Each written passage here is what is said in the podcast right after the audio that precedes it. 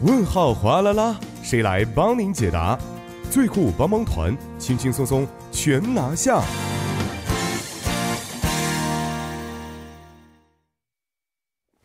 生活小贴士尽在帮您解答。那每周一至周五的帮您解答板块呢，将会由我们节目作家尹月就市民朋友们在韩国生活中遇到的大小问题进行解答。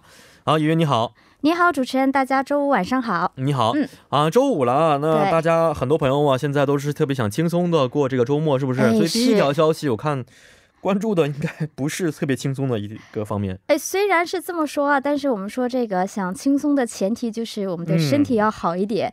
因为我看到这个问题特别深有感触，因为前前阵子正好自己也是感冒了，就上周开始，没错，然后到今天也是嗓子哑哑的。嗯，那我卖了一个这个关子，也把这个问题跟大家分享一下。好的，对，我们都知道最近不是这个变天了嘛，嗯，对，我看一下这位听众朋友是这么说的：哎，节目组您好，不知道为什么每到换季的时候我就感冒，哎，这不我这两天又感冒了，头疼脑热的，而且我工作的地方呢有两位同事也是一起感冒了，所以我就想问一下节目组啊，我这个会不会是流感？嗯现在这个季节是属于流感的高发季吗？是这样的一个问题。哦，是这样的嗯，嗯，我是上个月流感的，流感的但是是感冒，嗯嗯。嗯，没有特别严重，当时吃完药打完针之后把它顶回去了，嗯就没有让它这个发展下来。嗯当时还比较幸运。对对对，对，其实每年秋季的话是这个流感的高发季节嘛。那像刚刚主持人提到的这个啊，说嗯上个月、哎，其实没那么严重，对但是这种情况下其实就不是流感了，哦只能说您是一个感感冒哦对，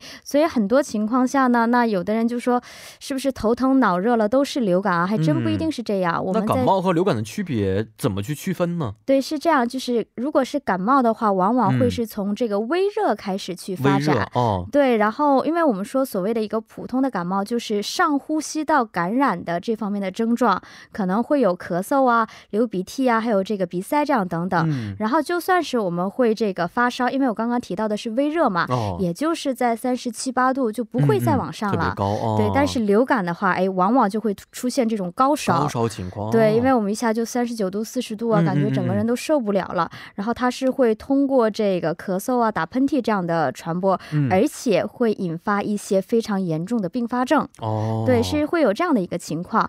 当然，还有就是说，我们现在这个季节会不会是流感季啊？嗯，这个怎么说？流感季不是那么的有一个明确的概念，哦但是冬季往往是一个高发的季节是，是是，所以很多人会选择在秋天提前的打这个疫苗。嗯嗯，对，但是同样这个疫苗呢，因为每年流感这个流行的病毒还不太一样嘛，嗯所以其实我们就算打了疫苗，并不是能做到终身免疫的，哦，而是建议大家每年都打一次，是这样才能发挥这个疫苗的保护的这样的一个作用。嗯，没错。嗯其实以前我们在节目当中也简单提过啊，这个在韩国的疫苗呢，有免费接种疫苗的一些地区，是不是？是是那现在也是在进行当中吗？对，现在也是有，而且还第二轮的这个疫苗呢，马上就在十月十五号开始了。嗯，当然，这个免费接种疫苗的情况呢，不是说所有人都可以接种，人哦对，它是有条件的。嗯，你要满足以下三个条件啊，第一个就是说它是针对这个六十五周岁以上的，我们说高龄者，哎，嗯高龄者因为自身免疫力低嘛，他们可以这个免费接种。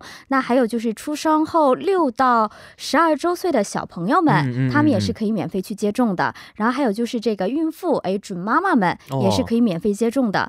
而且这里嗯要提的是，今年是第一次啊，将这个孕妇就是包括在免费接种疫苗的对象范围之内了。哦，对，像以上我刚刚提到的三个群体呢，就是说可以不分这个自己的居住地啊，嗯都可以在保健所呀，或者说全国一些指定的医疗机关去进行这个免费的接种疫苗。嗯，是的、嗯那外国人在韩国也可以接种这个疫苗吗？对，那同样也是刚刚我们提到的这三个范围之内，其实是从这个我看这个像首尔市的东大门区啊，哦还有冠岳区啊、金川区啊，然后包括我有的朋友住在永东浦区啊，都是有接到这个免费疫苗的相关的消息。哦，所以，这个虽然说其他地区的这个具体的信息没有在新闻当中查到，但是应该是就是说大家可以提前咨询一下。是，而且很多地区的保健所的话，其实就可以提供打疫苗的服务了。哎，是的，是可以哎提供的。就算不是免费的话，其实这个疫苗的费用并不是很高，在两万左右这样。哦，对，如果是身体比较虚弱的，也可以提前接种疫苗。是啊，还是要防患于未然。嗯那这个接种疫苗需要提前准备一些什么手续吗？对，倒是不是说准备手续，但是因为我刚刚提到是针对以下三三个群体嘛，嗯，所以比如说像老高龄者的话，可以要准备一些这个身份证啊，哦然后小朋友们可以准备一些这个出生证明，包括医疗保险证。然后孕妇的话，想当然就是准备这个这个妊娠的这个确认书，包括嗯。身份证等等。那同样就是说，如果我们这个有其他的一些感染症状或者说慢性疾病的时候，接种疫苗之前呢，一定要咨询一下医生，再确定是否去接种。好的，好的啊，这个是关于今天疫苗接种方面的，希望大家可以度过也非常安全健康的冬天。好，非常感谢尹月，咱们下一周再见。好的，我们下周再见。嗯，再见。